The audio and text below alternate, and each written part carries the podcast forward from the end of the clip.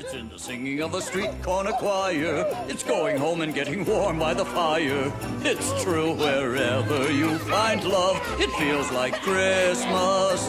A cup of kindness that we share with another. A sweet reunion with a friend or a brother. In all the places you find love, it feels like Christmas. It is the season of the heart, a special time of caring, the ways of love made clear. And it is the season of the spirit.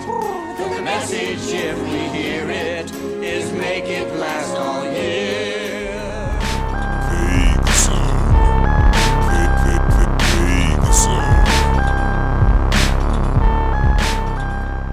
Hello, everybody. Welcome to episode 87 of Vague Zone. I am Daniel. I'm Thomas. And today we are discussing The Muppet Christmas Carol from 1992. And joining us for this discussion is our good friend Adam. Welcome to the show, Adam. Thank you, thank you. Hello. Yeah, thank you for joining us. And for those who don't know, Adam is another member of the group Blaze Wave that I'm in. We had our uh, buddy Kyle on sometime last year talking about the Animatrix and had a really great discussion about that since he loves those. And you mentioned wanted to talk about the Muppets Christmas Carol, so glad to have you on. Pleasure to be here. One of my well, I'll I'll hold my takes for later. All right. So, uh, Thomas, why don't you read for us the description or uh, the synopsis for The Muppet's Christmas Carol? Absolutely. The Muppets Christmas Carol, 1992, rated G. It's directed by Brian Henson. The Muppet characters tell their version of the classic tale of an old and bitter miser's redemption on Christmas Eve.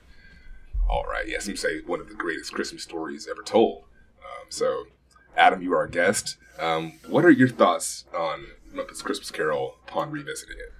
And also, why this episode did you want to jump on? All right, fair enough. Um, well, this is I had this on VHS as a kid, and as as you guys know, as I've heard on the pod, whatever um, whatever VHSs you have as a child are therefore forever, you know, always in your list of favorite movies. Yeah. Um, so yeah, so I, I watch this all the time, not just during Christmas. Um, and I this and Muppet Treasure Island were my only two um, like Muppet movies I had, and I think those are the more contemporary ones. From I was born in '91, so that lines up. Um, so I always loved it as a kid. There were always some parts that kind of freaked me out a little bit. Um, and then I think rewatching it, I I saw it again in 2019, and I've been watching it every year for Christmas since. Yeah. Um, sometimes twice a season. It's just like it just hit me, hit me in my miserly heart in 2019, and I, I couldn't get it out. So Yeah, I feel that this is this wasn't in my rotation, but it will continue to be in the Yeah. rotation moving forward. I think. wow, okay, cool. So yeah, what about you guys? Was do you have experience with this? Uh, you want to start, Thomas? Yeah, I also had this on VHS, but when I was rewatching this, like I didn't remember anything, and I was like, I think I might have been too afraid because I like I remember the Waldorf and Statler ghost. I was like, that was a little like ghostly, ghouly for me, maybe, and then also the Ghost of Christmas Past is just really uncanny and strange, and so like I was trying, I was thinking, I was like, yeah, maybe I just I'm familiar with this story from just knowing the fable, and so I was watching it like, yeah, like I know what's happening and everything, but as far as the Muppet details and like all of those Jim Henson things, I didn't remember at all because I was like, I don't remember any of these small things. So rewatching this was really great. Also watching this like right before June is strange. Like yeah, us talking about a Christmas movie in the middle of like almost summer is like an odd kind of thing to do. But I also really appreciated it because usually we don't get that like sentimental, family based, like love everybody kind of thing in the middle of the summer. Usually the summer's like it's Top Gun, it's, it's, it's Jurassic Park. You know, people are getting eaten and blown up and stuff. So, like the type of like blockbuster movie, superhero kind of things tend to not really have those kind of like hearts to it. So, watching this was just like a really interesting kind of change of pace of all the things I've been watching recently. And uh, yeah, I really enjoyed it. Really enjoyed Michael Caine, and it really appreciated just like the really broad variety of Muppets that we get in this. I think that's like one of the thing that one of the things that stands out. It feels the most like Labyrinth and the most like Jim Henson kind of movie out of the ones we've watched. Yeah. Yeah, like I said, like this is gonna be a solid fixture in the Christmas rotation moving forward. Like fuck Die Hard, like we don't need to watch those like Christmas movies. This is like a legitimate, true to heart Christmas movie that just like holds up entirely. That's how I felt about it. So, what did you think, Daniel? Um, so it's interesting that you say this felt like the most Jim Henson-y. Uh, I definitely got a labyrinth vibe from it, but um, I noted like this movie at the very beginning. It says it's dedicated to Jim Henson. So Yeah. this is. It's been eight years since the previous Muppet movie. Uh, it's the first movie that's a Disney movie, first Muppet movie that's a Disney movie, and it's the first movie without Jim Henson. Um, 'Cause he passed away in 90. and so, yeah, going into it, it has a very different vibe. Um, I felt like over the course of this movie, I was getting pretty emotional because of Michael Caine's performance. I think Michael Caine is really. Uh, I hate I hate when people say, "Oh, they act with their eyes" and all this stuff, but it's like, no, I'm getting c- completely drawn into his world because of like seeing the sadness in his eyes and stuff. Um, this is also the first Muppet movie where I'm thinking about lighting and cinematography and the use of camera because yeah. it feels like they're doing, you know, they're doing Christmas Carol, they're doing this classic tale, so they give it a very defined style. And the previous Muppet movies, it kind of just feels like just make sure the characters are lit. You know, a lot of it's outside, like it's just just heavy lighting. We're not really going for tone. Uh, just make sure it feels appropriate to the setting. And this is like, you know, we got these canted angles. We got this like cool blue lighting, which is accentuating the the cold. Uh, we also have like early in the movie, uh, Gonzo when he's doing his narration thing, he's like getting hit from this like red light from the side, and it's really striking. And it's like, why am I paying attention to this in a Muppet movie now? yeah, there's also some nice like uh, CG moments that uh, they hold up kind of well. Like, Yeah. like Yeah. it doesn't look too bad.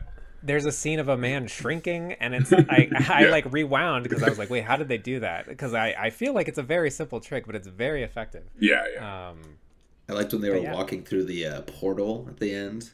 Um, like Yeah. it's just a green screen, like it's just the normal setting, and then it kind of spins in on itself and spirals out. Very cool. yeah, you you definitely get the sense that like lessons they learned from the previous movies, like Labyrinth and Dark Crystal, that sort of stuff, is are being applied here. Um, and so yeah, I really like it. I definitely understand like wanting to bring it into the Christmas rotation. It's probably the best version of a Christmas Carol that has been put to film. oh yeah.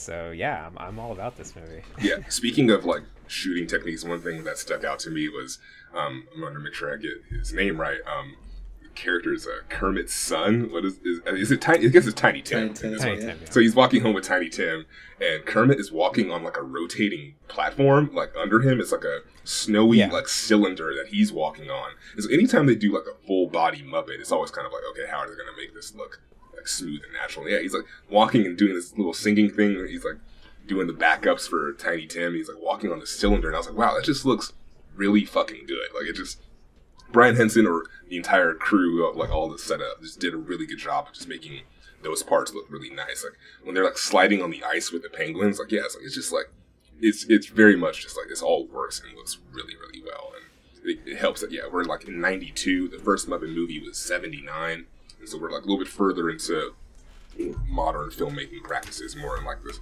like the Spielberg era, like right before Jurassic Park and all this shit pops off. And, and a lot of those like techniques really show and really elevated. I was gonna ask uh, Adam, what did you think of like just the tone of this movie? Because I think that's one thing that stuck out to me is like it just gets really morbid and dark like throughout it's movie. yeah i mean it's dark from the start I, I i feel like you know you get some of the first well the first song you get is just really just singing about how how terrible this man is and you get you get very real world examples of it um, Yeah. starving muppets you get uh, Yeah. intense poverty and then the, and then one of the first acted scenes yeah the guy's coming in to try to negotiate his mortgage and and his daughter's dying of, of leukemia and he throws her Yeah. out it's it's it's it's it's really and this is why it works though right and it's um, i don't know if you guys came across this quote but um, michael caine said when this movie came out that he it was important to him to treat this role with a lot of gravity and and seriousness and he treated the muppets as if they were the royal shakespeare company he liked to say okay. uh, and I think it really works though. Like it, it, it makes it, it grounds the movie um, so that you can get the Muppets kind of like wackiness to bring some light moments to it. You know, a really Yeah. dark tale. when he kicks the bunny out on the street and we get a shot of just the bunny shivering, it's just like, oh wow, this is- that's we're just gonna be left with that image until until things get resolved. There's a scene early in the movie where uh, Scrooge's nephew comes in, and there's a long dialogue just between him and his nephew, and like the Muppets are kind of just like at the background; they kind of like fade away at that point. And it feels like if you just took that out of context, like you could like cut the Muppets out of this movie, and you would still have like this. You, you would still feel that these characters, these actors, are like giving it their all to these performances Yeah. um it's sure. weird like it almost feels like uh you have this structure and it's like this person uh, this classic tales this person and the muppets are just throwing mud at this person and anything that gets clung to it creates this new organism which which is this muppet christmas carol movie Yeah, I'm happy you mentioned the nephew because for a while, because I watched this a few days ago, so I was like, oh yeah, Michael Caine is like the only like human actor in it. But no, we have like the nephew and the nephew's wife and everything. And I really love the scene where he's with the ghost of Christmas present, and they're talking. They're like, oh yeah, we're gonna go see my nephew, and they're like playing this game, and we have like some human Muppets, also some pig Muppets in there, and they're like kind of like all having this little game party, and then they're like, "Oh, who are they talking about?" He's like, "Oh, he's worse than a cockroach. He's worse than a rat." And he's, "Oh, what are he's talking about?" It's like, Wanted. it's like, no, they're, they're talking about you. And it's just like this really heavy moment where they're just all just like laughing at him, and yeah, I think those moments really help, like really stick the redemption. I wish there was a little bit more of that Christmas fun when he's like really happy. We get like a really joyous song towards the end, but I feel like yeah, it kind of they lay on the heavy stuff really hard, and so like I was hoping for a little bit more of like, oh yeah, like it's it's fun, Christmas time, everyone's good, like Muppets playing around. What were you gonna say, Daniel? uh, i was gonna say i took note of that too that like when scrooge has his transformation when he's come to these realizations he sings a song and it's a great song but initially he just feels like the way he's performing it it feels like he's kind of the same scrooge uh, he's not like really happy and joyous when he's like singing uh, he eventually smiles towards the end of it so i feel like Yeah. maybe the song is supposed to represent a transformation Yeah, yeah. um, but it's like I think I would have liked him just like we've the transformation has been the movie. like let's Yeah. see it like pay off now, you know. Yeah, I think still still solid there. I was saying? thinking. I was gonna say. I think the point of that I noticed of like transformation that I hadn't really noticed before, um, but it like kind of made me a little emotional too. Is like uh, when he's the Ghost of Christmas Present is singing his song, um, which is also a really good. So those are my two favorite songs, I think. Um, and Michael Caine is just like kind of listening. It's about the spirit of Christmas, and he's just listening and like looks like he's kind of like open to it a little bit, but not really buying in. And at the like towards the last chorus, he he does a little like synchronized dance with the giant Christmas puppet, like very straight face still, um, but he's kind of swinging back and forth. And I in my head I was like, okay, that's the first time he's like bought in to the idea. Um, so it's cool to watch like yeah that character development through songs and like you're saying he like kind of comes full circle all the way um, on that last one which is just oh so good. Cry every time. Um, I will say I found myself getting really sucked into like Sc- Scrooge, and uh, yeah, it's weird to watch a Muppet movie and be like, I'm just sucked uh, sucked into the drama of this. Like we're watching this man uh, see himself as a lonely child because he was too consumed with his work, and then and then immediately find out that everyone hates him.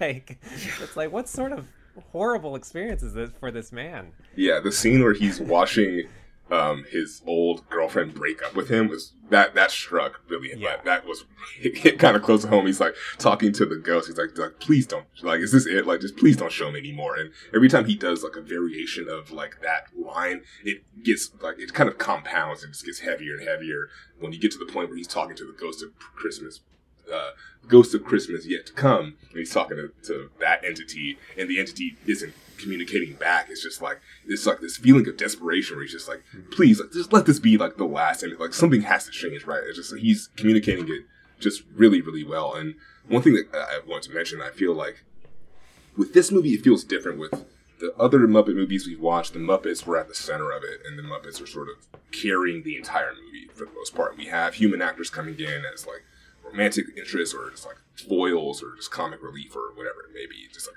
a cameo for for two seconds or whatever. But here it's like we have Michael Caine at the center of it, and then we have the Muppets sort of not like sideline, but they're sort of pushed to the side a little bit where Fozzie kind of has like one scene and like Yeah. Miss Piggy has like just a couple of scenes. I want to know, Daniel, what did you think about that? Because I know you mentioned having a little bit of, of fatigue, sort of being like, okay, well, like these Muppets are kind of like doing their thing. but like two movies, there's like not really a plot. It's kind of just like sketchy. And so for hmm. here, it's like a very straightforward plot, very straightforward story. And the Muppets are playing like bit roles and they're playing, playing like supporting Yeah. roles. Well, I was just thinking, it feels like like this is pretty a pretty straight retelling of a Christmas Carol. Like we get a little bit of Muppet antics. This is why I, I bring up the throwing mud at a person thing. It's like the person is still there. It still has the structure of a person, but it's just like there's this like flavor that's been added onto it. Yeah. Um, and so, yeah, there's a point in the movie where we see uh, Dr. Teeth in the Electric Mayhem, and they're all in costume as, uh, to be appropriate for cr- this Christmas Carol movie. And so it really does feel like, oh, these are characters that we've gotten to know, and now they're playing dress up because they're playing a role in this other story. And like Gonzo, like he breaks the fourth wall immediately. Uh, Yeah, you so- said in the in the past that Gonzo was your favorite as a kid. What did you think about him as Charles Dickens, the narrator here, with him and and also this is our first significant pairing with him and Rizzo as like his sidekick, which I thought worked really well. I think it's odd that it's Gonzo. Uh, you would think that like they would have given that role to like Kermit or something, just because he is the iconic lead Muppet. Like maybe he would be the one to guide us through the story. Um, so it's weird that they give Kermit like an actual a role as a performer. Yeah. uh, but yeah, I don't know. I, just thinking about this movie and the role that Muppets play in it, it's it's not a corruption of a Christmas Carol. It's a straight retelling of it. They didn't try and twist it into a Muppet movie. They just added Muppets. Yeah, And it's like would like that like because that was definitely had to have been on the table. It's like we could either do Christmas Carol through the lens of the Muppets, or just add Muppets to this already existing story. yeah. I- I love this format. I mean, it's, it's very similar to Muppet Treasure Island. I don't know if they take more liberties there, um, but I, I've always said like they should do this again. I mean, what a great way to bring the Muppets back. It's perfect straight to streaming. Like, bring it back. Yeah, which makes me brings me to this question: If they were to do other stories, what other stories should they do? Yeah, I'm really curious about that. Um, one thing I wanted to bring up is Nope, you got to answer the question. I, I- okay, I think I want to see like a Muppet retelling of like. All right, I got it. We got to do Muppets. Uh, the uh, fuck, I'm totally botching this. The story of Moses leading the Oh leading them God, out of Egypt. Have uh, yeah, we're Kermit. biblical stories. Yeah, Kermit as Moses. I think I think that would be really good. Uh, Emily was saying they should do the Hobbit. With the, That'd be awesome. I was thinking they should do the Divine Comedy. Yeah, I was thinking Beowulf. yeah, Okay, yeah, there's so gotcha. many things they could do. But also, so like I was chatting with my sister about this, and she was like, "Oh, they should do Pinocchio." Like I feel, I feel like that would work. And Yeah, it's that like, could be cool. okay, well, wait a minute. Like this is owned by Disney. Like Disney's doing their wave of live action remakes of all these classic stories. Once they're done with that, they should just do Muppet versions of all of them. They can make them one hour. They don't even have to make them like feature length, and they could just go straight to streaming. I think it'd be great. Yeah. Yeah. I think there's also like four or five Pinocchio movies in post production like right now. and none of them are Muppet movies. Which Yeah. just, Not There's a like- single one. What a there's like crime! a scary one. There's like a Guillermo del Toro version. There's like a, like a not so scary one. There's just a whole bunch. But um, fuck. I, yeah, I think yeah, having them in there as like the sort of the like the decoration sort of of the story works really well. And this is the first time we sort of have Miss Piggy as like not as like a big part of these movies. Uh, there's also another question that went around on social media a while back was um, take any movie, replace all of the characters with Muppets except for one actor. What movie do you do? And so it's like I was thinking actor. they could do yeah, Big Lebowski, and they keep uh, Steve Buscemi. That's good.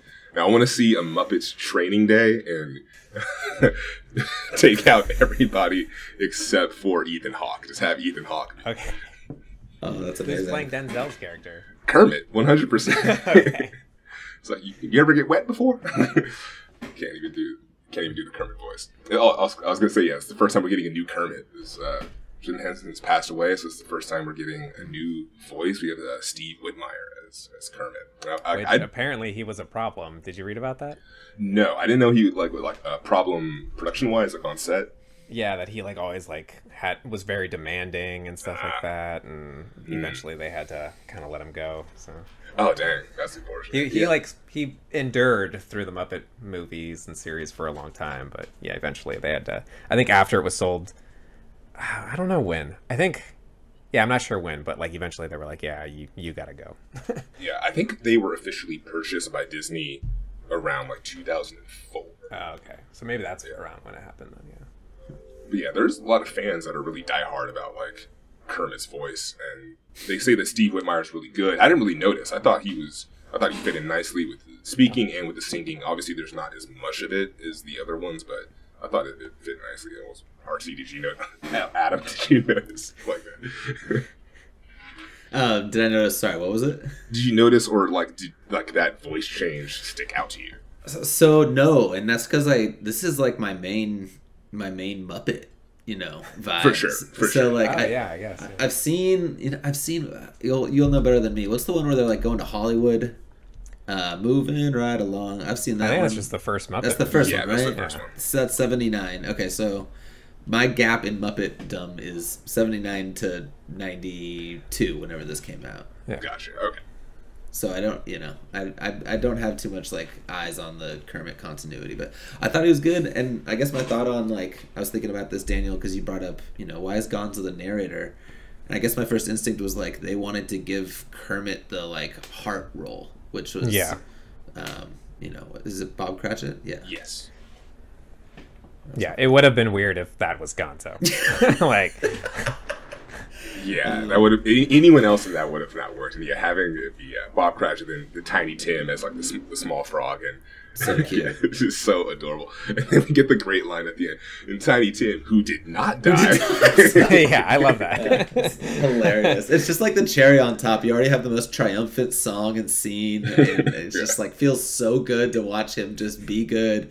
And then you just get that. You know you're getting it. You are and you just he delivers it perfectly. yeah, I just like that someone would be like, we just have to vocalize this because if we don't, then someone's going to walk out of this theater really sad. So we have to say, say this very clearly.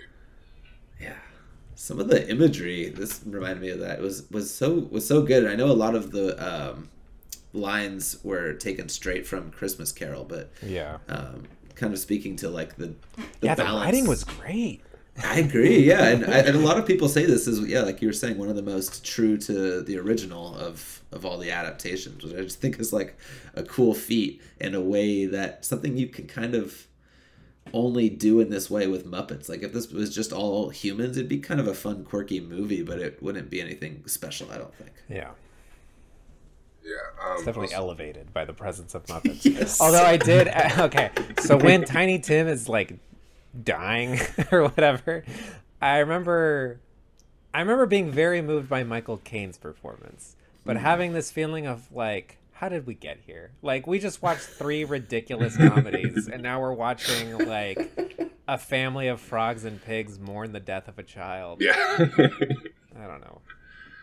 But yeah. it works. yeah, it, it is really good. Yeah, it, it really hits those those those chords really nicely. Um, I was gonna say, do you guys have like a favorite gag or joke in this movie? There's a lot that sort of I wanted to not a lot. I wanted to mention, but one in particular is in the past Muppet movies we've had fourth wall breaks or meta moments, and here we do have a moment where Rizzo is commenting on the fact that. Um, Gonzo is like, how do you know everything? How do you know all this stuff? And he's like, well, I'm omniscient. I just know everything. I'm a storyteller. And I, I don't know. I just, I, I think that is another nice little nod to like just the, the fourth wall breaking aspect of these movies. I was wondering if there's anything that you kind of liked.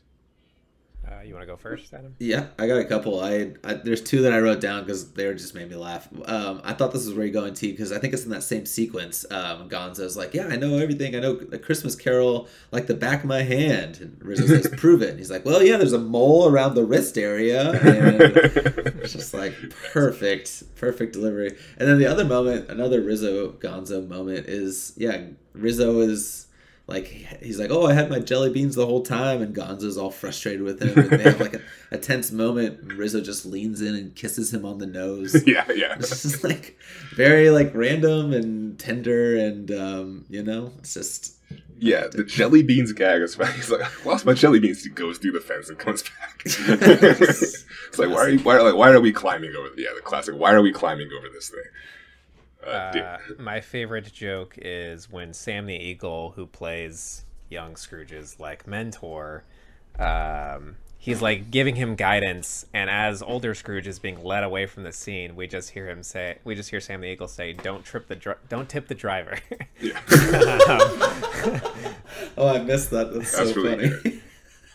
Yeah. Also, I think that uh, Sam the Eagle sort of clicked because I, I was like, yeah, why is he so fucking political? I'm like, duh, Thomas, he's Sam the Eagle. It's literally this is his allegory for like this the patriotism. American way. Yeah, and then the character's like, "Oh wait, no, we're like we're in London or whatever." And yeah, I think this is a nice little, another like kind of fourth wall joke, kind of breaking.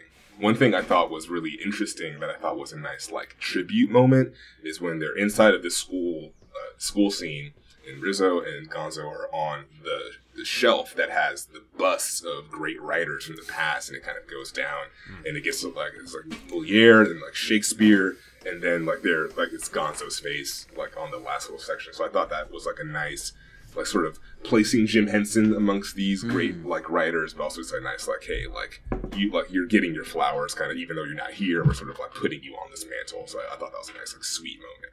And then it falls over, and it's like, oh no, the, the heads are falling, so it gets slapsticky. So can have it both ways. Anything else in regards to the Muppet Christmas Carol? Yeah, I wanted to ask you guys, or did you guys learn anything about um, Paul Williams, the uh, guy who wrote all the music for this? No, I No. didn't. So this came up in 2019 when I revisited this for the first time. Um, Vulture wrote an article about him and this movie because he he wrote you know Rainbow Connection. He's the original Muppet guy, Okay. um, and then made a bunch of money and then went into like a bit of a spiral um, and battled like alcoholism and um, cocaine addiction for Wow. and he you know he, has, he says like you know I'd lost all of the 80s pretty much um, and so he got clean and sobered up like two years right before or sorry two months before Jim Henson passed Oh. and um, they came to him to do the music for this movie and he was like he really connected with it because he felt mirrored like Ebenezer's journey he felt was his like journey of like sobering up and I got a quote here um, he said that like the connectedness that I felt with the world around me was remarkable. All of a sudden, you have that feeling of being cared for. You have that feeling of belonging, and I think that that the reason that this movie works for me so well, so consistently, is the music. Um, and I think that that kind of sums up why the music works for me. Is it comes from like a really honest place where he is Yeah. just talking about receiving love and giving love and yeah i don't know what are you guys thoughts on the music do you have favorite songs i don't know does that resonate with you That, go ahead, Dan. I was just gonna say like, so towards the end of this movie, I turned captions on because there was some like background noise, and like so when Scrooge sings his song at the end, I was just like reading along to the lyrics. It was like almost like a sing along, seeing those lyrics pop up on screen. That's cool. um, and it like it just really hit me like how beautiful that song is like it's kind of and it's ridiculous because it's not the first time that we hear these like beautiful songs in these muppet movies and it's interesting to know that it's the same person who's written the rainbow connection um, because I, it's up there with it you know Yeah, I think these ones resonate a little bit more. Sort of what I mentioned at the beginning of our conversation, going the fact that it's Christmas and these sort of themes of family and love and redemption, and sort of like it's the end of the year, starting new, and so all of those things sort of hit a little bit harder and have a little bit more impact when they're packaged into this wintry Christmas like atmosphere. And so with these other Muppet movies, like Rain- Rainbow Connection is beautiful, but there's a lot of like kind of like silly montagey kind of songs in those three movies where uh, they're more just like kind of functioning, sort of literally just describe like one how one character feels in a particular way, or just to kind of like just be entertaining. And so I think for here, it's like they're like accomplishing something much more emotionally palpable and heavy. And it just it, it just touches on a whole nother string. That like it felt so weird watching a Christmas movie at this time of the year, but also felt like, oh yeah, like it's cool that we could sort of well not cool, but I was like, I I think it's interesting that we sort of set aside those movies, these kind of movies for like a time of year when we're all together, families are all together. And hmm. so watching it now maybe sort of like, oh yeah, like even though those moments are really like they can be stressful or like, you know, the holidays can be like a lot of to do and a lot of like people around. The, the like being away from it during this time of the year is like, oh yeah, it's like I do like appreciate those tender sort of moments. And yeah, I don't know. I think I need to rewatch it with the with the subtitles on. That sounds like a nice way to to get to those lyrics. Y- Yeah, you, what you said is just reminded me of one of the lyrics where I think one of yeah one of the things he says is and may the spirit carry you the whole year through or may it be enough to like sustain you all year long. Like, Yeah, "Man, that's yeah. exactly what you're talking about. It's awesome. Yeah, yeah. It's dope. Very Cool. cool. Um, yeah, Ghosts of Christmas Past still terrifying. Um, that's Yeah. my last like parting thought on this movie. Yeah, I was curious. Like, what other designs did they have? Like, how, what are the other ways that this like character would have like worked out? like, Yeah. Yeah, on the Wikipedia it says that originally they were going to have the Muppets be those Christmas spirits, but then they decided to make new ones for it, which I think is a really strong choice. Hmm. yeah, I think it's more interesting. Yeah, the second one is awesome. When he shows up, it's like, oh, yeah, cool. He's like changing sizes and he's getting older. So he's just like, there's so much about it that's just really visually. Totally, and his size too. Just like having a, a larger than human Muppet is very cool. Yeah. Yeah, and that shrinking effect, it looked great. like I like I had to think about it for a while. Like how did they I think they just like zoomed out. like and then took that zoom and put it over some other footage, but Yeah, but also, yeah, all of the locate like the location of the village is like shrunken a little bit. So like Scrooge is kind of like this big figure amongst like these small Muppets. There's even a part where he, like I love it when he like peeks into like the wall of the house and there's like little like the rats inside there having like their Christmas dinner. It's just like yeah, it's just it, it, that, that kind of has it like that labyrinth feel, but also just like yeah, everything is just lived in, just Yeah. just dense. No cheeses for the Mises, Tommy T. so Adam, what have you been watching this week? Uh, mostly the Warriors. Um, Yeah. you know, as as tis the season. Um, but I also ha- I watched on your recommendation, T. Um, Chip 'n Dale. Okay. Rescue Rangers. Oh really? Yeah. Yeah. Have you have you seen this, Daniel? No, I, ha- I was curious about it. Okay. Well, uh, I won't spoil it for you, but I, I do recommend it. Um, I will I will echo T's recommendation. Um, especially if you are a fan of Who Framed Roger Rabbit. It is like a spiritual sequel to it in a lot of ways. It seems, and uh, yeah, just like I don't know if you felt this way, T, but when I finished it, I I just like kind of immediately wanted to watch it again a little bit. Uh, A little bit. I did feel that um, there's just so much visual things to sort of Yeah. latch onto. And I, I tweeted about it where I was like, this movie is incredible, but it also it proves that there is no entity on earth that matches Disney's ability to grab other IPs and like like like I was a big uh, defender of Space Jam, uh, the new Legacy, when it came out. So I was like, yeah, like like they're like they're trying. Like it's not it's not perfect. It's a kids movie. Why are we all writing four page essays about this? Like this this is just like a basketball movie. It's not that serious. And also the first one is something that's really close to my heart in childhood. And so when this came out, I was like, holy shit! As a movie, is just so much better. But also as a vehicle to reference animation and to reference thing, it's just firing on like all cylinders and is just doing things that literally were making my jaw drop at certain parts. At certain parts, I was like, how did they get permission to do certain things and then include certain characters? And I won't completely spoil it, but yeah, there's that. It's definitely worth a watch, Daniel, because it's just like, uh, uh, like, yeah, it's just props to them for just being able to have that that So grab I- that reach. I never really watched Chip 'n Dales when I was a kid. Would it still resonate with me? Is it still gonna work? Yeah, I wasn't crazy. Like, like not super fan of Chip 'n Dale, but like as a, a, a good movie that's like a modern comedy referencing these meta kind of things, I think it does it really well. Also, I'm a, a big Andy Samberg fan, so I'm a little biased. Also, yeah, he was great. John Mulaney was great. Um, you know, I yeah, I, you do not need to have. I don't have really any experience with Chip 'n Dale. You Yeah. know, beyond knowing that they are chipmunks. yeah, But I, I loved it still. yeah. J.K. Simmons is like the villain cop. He's really Is he good. playing like as a human or is he voicing a character? So J.K. Simmons' character is like a Gumby kind of character. There's actually also a Muppet in Chip 'n Dales that, that shows up, and it, they use it really fucking well. Where they like they're going to investigate something, and it's like it's like a Muppet character, and then like he just does like a turn, and just like it just gets really dark. It's just really well done. Okay. They do a great job of playing with um, all forms of not just animation, but like also you know I guess stop motion is animation. Yeah. Um, but yeah, like puppetry and Non-human characters. Basically. yeah. Does Yeah. Babe the pig show up? I wouldn't be surprised if you. say, I'd be hard pressed to tell you. Yeah, you had no, to like- think about it. yes, it's hard to say no because yeah, it's the the way that they like do it is just really well done. It's just they- they're moving. It's a lot of dynamic. Like it's dynamic. They're always kind of moving in places. So, Okay, yeah, I'm very curious. I'm very curious. So was that the, the main thing you want to give a shout out to? Yeah, and other than that, just you know, I watch 90 Day Fiance every Sunday. So Oh, it's just it's, a, it's an average season so far. So I don't Okay. have much to say about that. Uh, Thomas, how about you? um, yeah, I got. It looks like I have a. I'm not sure if I told you about this on the party on Saturday, but there was a reality TV show I want to recommend you, uh, Adam. It's called Rat in the Kitchen. It's a- Oh. have you seen this? I've seen the ads, but please tell me, give me your spiel. Yeah, so basically, Rat in the Kitchen is like a cooking show. You have like, I think it's like six people, two teams of three, but one person is basically like there to sabotage the meals of everyone else, and so they're trying to figure out who's the person like, like trying to ruin the meal essentially. And I don't know, it's just like, uh, like watching them turn on each other is kind of rough and being like really suspicious, but like seeing the rat kind of just like sneak and pour some water in here, like switch out ingredients. It's always just like.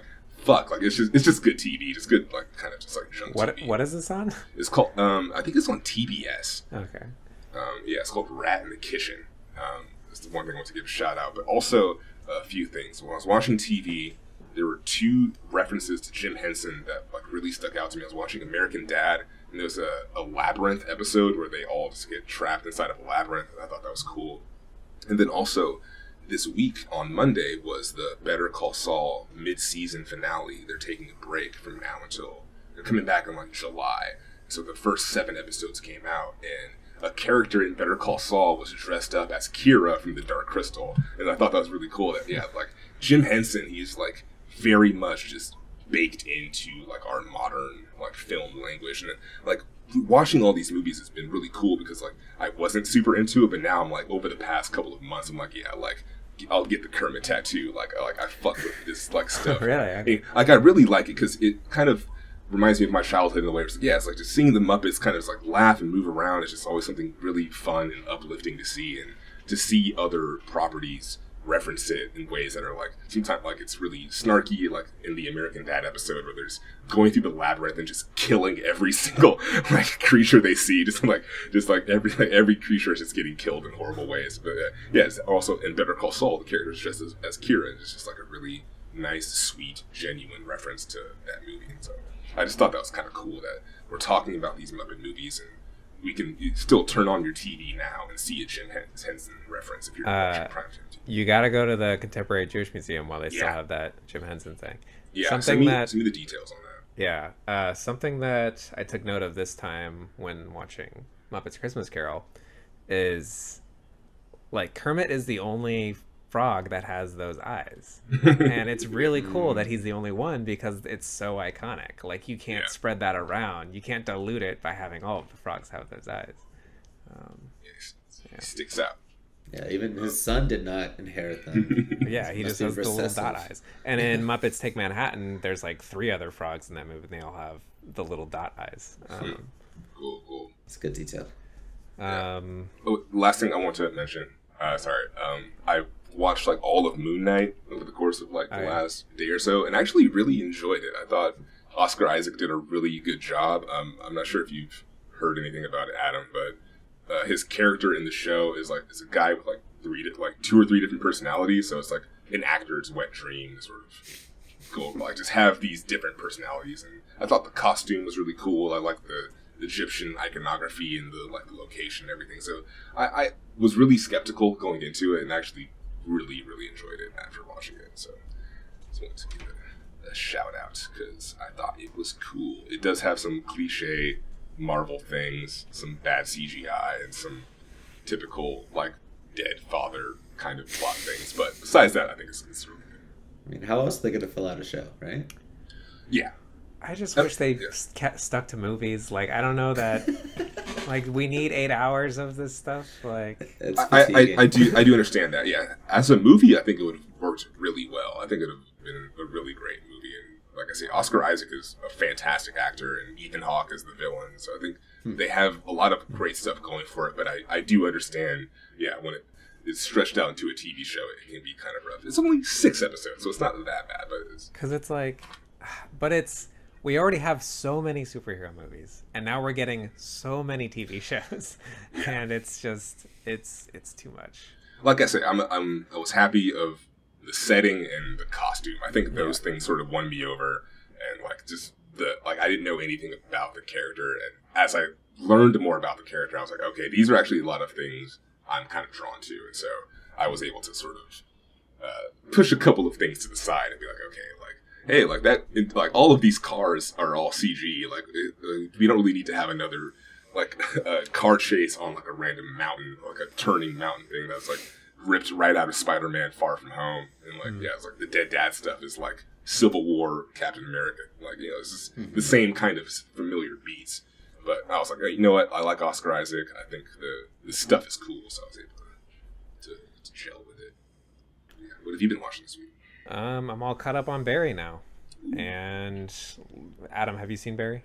Uh, first season, I loved it. So uh, you can spoil it. I'll, I'll forget everything. Oh no, it's it's fantastic. Like, yeah, like uh, I, I guess I'm just someone who hates television because it's like one of the things I love about this movie or or this show. Half hour episodes and like only eight a, a season or something like that. Short, quick, to the point. Uh, every episode ends with me wondering what's going to happen next. Um, it is very bingeable. I think Yeah. Bill Hader gives an incredible and varied performance. I think it's unfair how talented Bill Hader is, both as like a comedian, an actor, and a director. Um, and like I find myself getting caught up in the more dramatic parts of the show, and like uh, I, f- I think it's Sally. Is that the Yeah, the character's name? Like her whole history of like abuse and how do we rewrite our own history? How do we determine who do we want to be? Um, I think all that stuff is super interesting and yeah, it's a Yeah. fucking great show. I'm like looking forward to every episode now. yeah. This season's been really good, and the whole arc of her, like, she gets like uh, her Netflix show or whatever, and then like she's Yeah. kind of like just, this whole premiere is just like breaking, like it's just so like, heartbreaking. Like yeah, it's it's really good. We I don't want to spoil it either, because I think if you if you were able to find time to catch up, you'd really enjoy it. But you guys like, are kind. I'll do. I'll do that. it's like yeah it's this it does such a good job of straddling between like high tension and drama and then just like comedy because it never feels i don't know it yeah it never feels cheap the comedy um i don't know i need to spend some more time thinking about it to really figure out how i want to how i want to talk about barry but it, it's solid Totally. Also, a show that ended this past week, uh, Atlanta finished its Mm. third season and just went out on a crazy bang. With-. See, that's a show where it's like I know it's fucking great, and I want to watch all of it, but I can't binge that show. like I need yeah. to like sit with it every time I watch it. Yeah, I, I understand that. Yeah, and this this season they sort of it gets a little bit more weird, a little bit more experimental. They do this thing where uh, there'll be like one episode about the main cast, and then it'll do another episode that's a detour about characters that are totally unrelated to the characters that are in the main show. And a lot of the fans were like not into those detours at first, but uh, some of those episodes are, are I think are the strongest of the season. Um, one in particular that I, I recommend is uh, one. It's like a, a character is faced with this situation where they're giving out uh, college. Uh, was it like so? Like a person shows up to pay students tuition. He's like, I'm going to pay all the students tuition to go to college if you're black. And so it's a like a mixed race character trying to like struggle with like if he can like be black enough to sort of receive this like this endowment. So it's just it's just like really weird. Like there's always talking about something messy and heavy, and it's I don't know. I think it's just shot and done in a way that just is like immaculate. So I'm always always down to, to watch it and champion that show.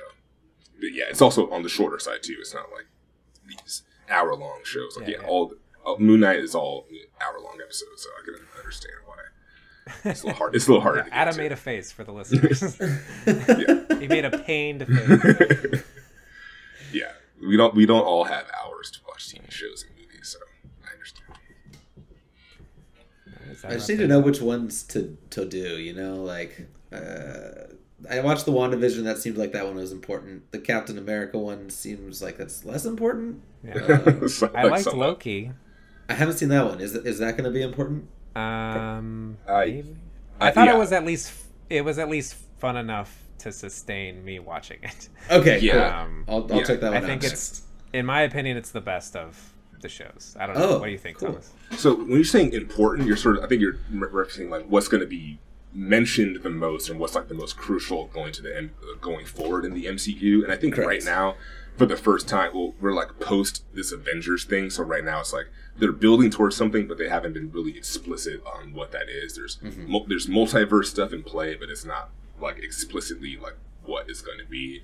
And like I think WandaVision was my favorite show just because it if like I refer to that show, it felt like a social experiment watching that show play out every week because it was like everyone was just like, "What is this? Like, is this going to Yeah. be good?"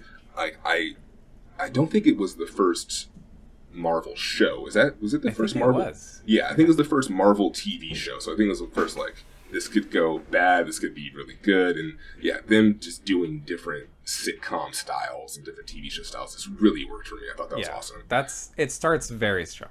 Yeah, Mm-hmm. yeah, I think that one's like the, the best show. I think, but I, I'm a fan. Yeah, Loki was cool. I like the Falcon and the Winter Soldier because I think once when they do talk about real shit like race and politics, I think sometimes it can be bad. I think the moments where we do have it between those two characters, I think it's good. Like towards the end of the show, but like I say, like you have to watch another five or six episodes. So it's like it's kind of like uh, back in the day, it was always, oh yeah, the show gets better in season two, or oh, yeah, it's like season one sucks. But sometimes you don't have time to sort of sit there Yeah, and watch. just give me the good stuff now. Yeah, and figure I- it yeah. out. Yeah, I totally get that. Yeah, there's a couple of episodes of Moon Knight where it's like, yeah, like I just don't give a shit about what's happening. But overall, I just like the the character and like the the lore. But yeah, watching six episodes of it, it's sort of like I don't know exactly. Do you guys get the same fatigue with like the new Star Wars stuff? Absolutely, I do. because for me, it's like so much of the stuff, like the Star Wars stuff, the Marvel superhero stuff, DC superhero stuff, James Bond, X Men was like now, like it was a separate thing. Um, Fast and Furious, like all of Mission Impossible, all this stuff, it's offering a pretty similar thrills. Um, and so it's like sometimes I need it's not so much superhero fatigue or Star Wars fatigue, it's just action blockbuster fatigue. Yeah, Uh yeah. I think that's why I kind of liked WandaVision like more than Falcon and the Winter Soldier. Is it felt less? It felt more high concept and just less punchy. Yeah. And Yeah, the fact that it's playing around with like the style of sitcoms is so much more interesting Yeah. than Yeah. just like seeing people punch each other in the face. Yeah, that's why the stuff I like about Moon Knight is not when they're fighting; it's when they're having these conversations about like, well, the whole thing is like they're like they're driven by these Egyptian gods that are like they they want to be um, distant from human affairs, but they also some want to interfere and help out, and so it's similar to Eternals in that way, but it's also like its own thing that it's like Egyptian themed, and I just like when the actors are on screen and able to do what they do best, and I think it, it, it does excel at that when it, it does happen. But yeah, like when they start fighting and it gets big and CGI kind of stuff, it gets a little Yeah, boring. it gets boring. But with that said, like uh, Top Gun Maverick comes out tomorrow. Me and my dad, yeah, me, me and my dad are gonna go see that, and I'm Yeah. really excited because it's yeah, it's like they're putting cameras on fucking fighter jets and shit. So like, like I'm I'm excited when they like push those limits Yeah. in a practical way. But yeah, when it's yeah, Like Oscar Fury- Isaac. Yeah. Fury Road. Like if you're gonna yeah, show me some shit I've never seen before. Yeah. Um, we can tell. We know when Uh, it's real. and like um did anyone here watch Legion? I watched like three You watched episodes of it. Yeah. Yeah. But I think that's still the best like superhero TV show. Maybe Watchmen is up there. Mm. Uh, But yeah, it's so different, so stylistically different. It's very playful. And maybe it works for some people, maybe it doesn't work for other people, but at least it's fucking trying something. Yeah. Yeah, I'll Yeah. check this out. I've never heard of this. Yeah, Legion. It's like it doesn't even seem like it's a superhero thing, but it's like based off a Marvel comic. Um, and it was from I want to say his name's Noah Hawley. He's the guy who did the Fargo series. Oh, cool. Yeah, and it's. I also think we're in an era where, with social media and all this news kind of being out with the movies, and like we're always updated. Just we know who's been cast. We know like when things are coming out. Like we're sort of getting these week by week updates on these things. So it's hard to be like surprised and build up anticipation on things when we like we we know what cameos are in the movie before we even see it. And so I think having it like being distant from it and kind of just like enjoying it on like a case by case basis is a really a good way to do it. It's like they're they, they're announcing like back when they were announcing the uh, sequel trilogy for Star Wars, like oh yeah, we're gonna give Rian Johnson his own trilogy, then we're gonna do something else, and like there's like announcing a lot of stuff, and it's like let's just wait and see if these things work because now that trilogy got canceled, and now they're gonna give Taika Waititi a movie. Postponed, not Postponed. We may still get Rian Johnson back. yeah, I, I think they're We'll just see. gonna step away from that because yeah, Yeah. Just, just- just let him do something original and not related to the most massive pop culture thing of all time because people are a little sensitive about that. They're like tell they're telling like yeah you have to like prep like the black actress in Obi Wan for like negative feedback because there's probably just going to be negative dumb racist feedback on your character just for no good reason at all. It's just like Nerds come are on, fucking horrible. yeah, it's like, come on, Star Wars fans. Like, Damn, like, is that a real on. story? Yeah, it's a real story. Yeah. Yeah. That's, yeah, that's sad. Dumb. D U M B is dumb. For sure. yeah. But with that said, I will always buy the ticket. I'll be there. My butt will be in Yeah, the I'll seat. fucking see it. right. My butt will be in the seat.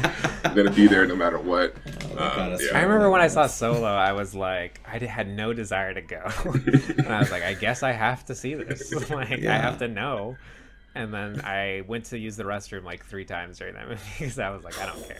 See, that's that's how I felt when I worked at the cafe because I was always in a position where like I'm just talking to people about these movies all day, and it's like they're just going to get spoiled. So it's like, of course, I had to rush out and see Rise of Skywalker the night of because I just don't want to hear this from a dumb I was- customer. I was in a daze the the day after the Rise of Skywalker. I remember going to. I had a flight the next day. I like go to the airport and like I put my luggage through security, and then like I just like start walking to my gate, and the whole time I'm just thinking about like what the fuck was going on with that movie? what the hell was going on with that movie? And I'm like, oh wait, I forgot my luggage. At, I forgot my luggage at security. oh wait, I'm in Colombia right now. in the wrong country. Yeah, love it. Um, yeah. Any other parting thoughts on things you've watched or mentioned? Well, uh, are you gonna do another detour next week, or are we gonna go straight into Treasure Island? Uh, well, it's my turn to pick.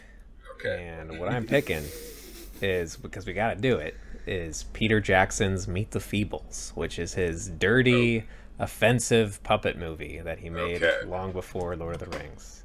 So, Meet the Feebles. Meet the Feebles. This rings a distant bell. I've never seen it. It's been on my list for a while. Um, so yeah, we'll see what happens. Po- the poster is a hippo with a machine gun. Oh wow. Looking forward to it. Okay. Yeah. Thank you for joining us, Adam. Yeah, thanks so much about- for having me, guys. Yeah. Glad to have you talking about Muppets Christmas Carol, getting a little Christmas cheer in the middle of the summer. It's priceless. yeah. The Grateful Heart.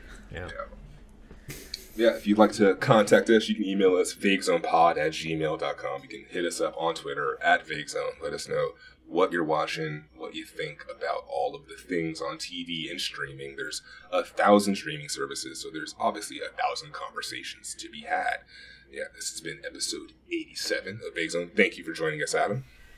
Thank you guys. Yeah, thanks. Yeah, I'm Thomas. And I'm Daniel. See you next time.